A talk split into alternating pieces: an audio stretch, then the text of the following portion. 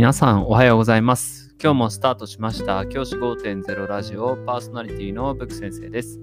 僕は現役の教師です。学校で働きながらリスナーの先生たちが今よりちょっとだけいい人生を送れるようなアイデアを発信しています。より良い授業、学級経営、働き方、同僚、保護者、児童、生徒との人間関係、お金のことなど、聞かないよりは聞いた方がいい内容を毎朝6時に放送しています。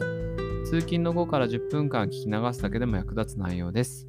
一人でも多くのリスナーの先生たちと一緒に良い教師人生を送ることが目的のラジオです。今回のテーマは災害についてお話をしたいと思います。北陸、えー東北南部の記録的な大雨での土砂災害、先生方大丈夫でしょうか？このラジオを聞いてくださっている先生方の中にもえ山形だったりとか石川だったりとかでお住まいの方が新潟とかねいらっしゃると思います。で私もですねすごく心配してます。先生方まずは自分の命を大切にこのラジオを聞く前に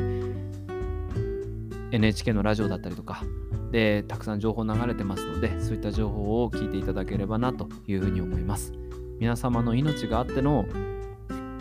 このラジオですからあのぜひあのもし今大変な思いされてる方々いらっしゃいますのであのまずは自分の命を最優先にしてでご家族の方と先生方が安全に避難できることを願っています。今日のテーマ。お今日のテーマはこの災害についてお話をしたいと思います。災害結構ですね。ここ最近まあもうずっと頻発してますよね。やはりかなり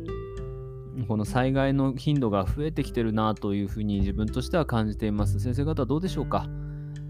で災害が起きた時にまず先生方が、あの学校にいる場合とかですよね。特にそういった場合に大事なこととして、あのまずは安全の確保からのえーと、管理職の判断を仰ぐ、ここだと思います。基本的に最近、雷とか大雨とかそういったものがあったときに、あのー特に学校ですよね、学校で起きた場合って、生徒を返すかどうかって判断をしなければいけないですよね。そういう時に、ちゃんと管理職の指示を仰ぐ、これ大事なことだと思います。例えば僕が勤めてる地区だと雷とか鳴る時もあるんですけど雷が鳴ったら僕の地区では30分間は返さないというルールになっています。一方で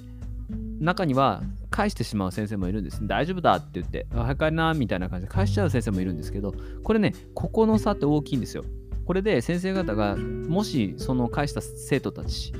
が雷で本当に、まあ、万が一うん雷が落ちて亡くなったとなった場合先生方の責任が問われる問題になってしまいます。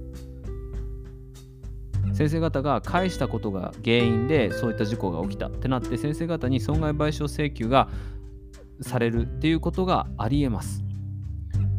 なので災害時洪水もそうですね。洪水で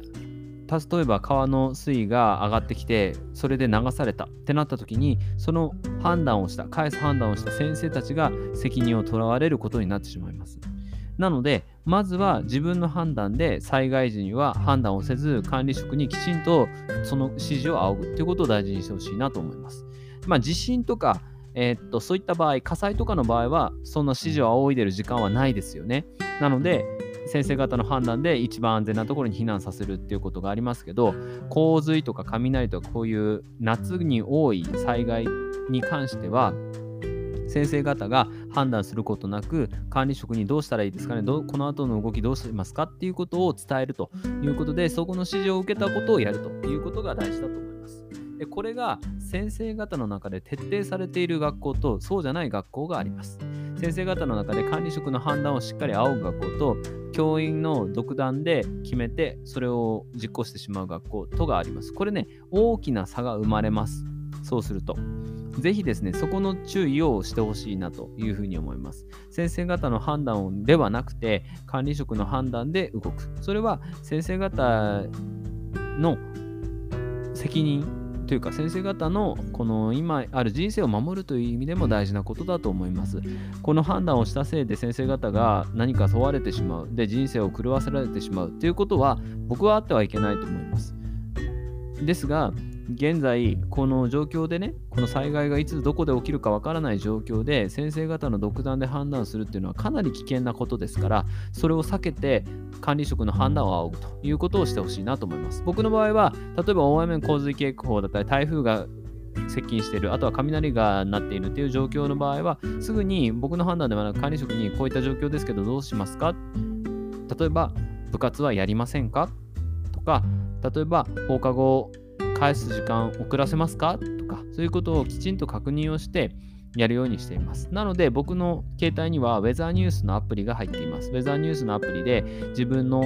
勤めてる地区に警報とかが出てないかなっていうことは確認をしています。その上で判断を仰ぐということをしていってほしいなと思います。結構当たり前のようで、意外と先生方の中で大丈夫だろうっていう感覚の先生っているんですよね。雨が降っても大丈夫だよ、あの帰る最長ぐらい大丈夫だ、気をつけて帰るな、みたいなことをやってしまう先生いるんですけど、それだと先生方の人生を狂わされてしまいますので、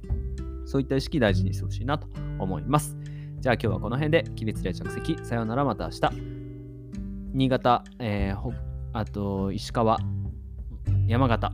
福島、えー、災害で大変な先生方、どうぞ、あの健康を大事に、体を大事にして、あの命を大事にしてください。一刻も早い回復を願っています。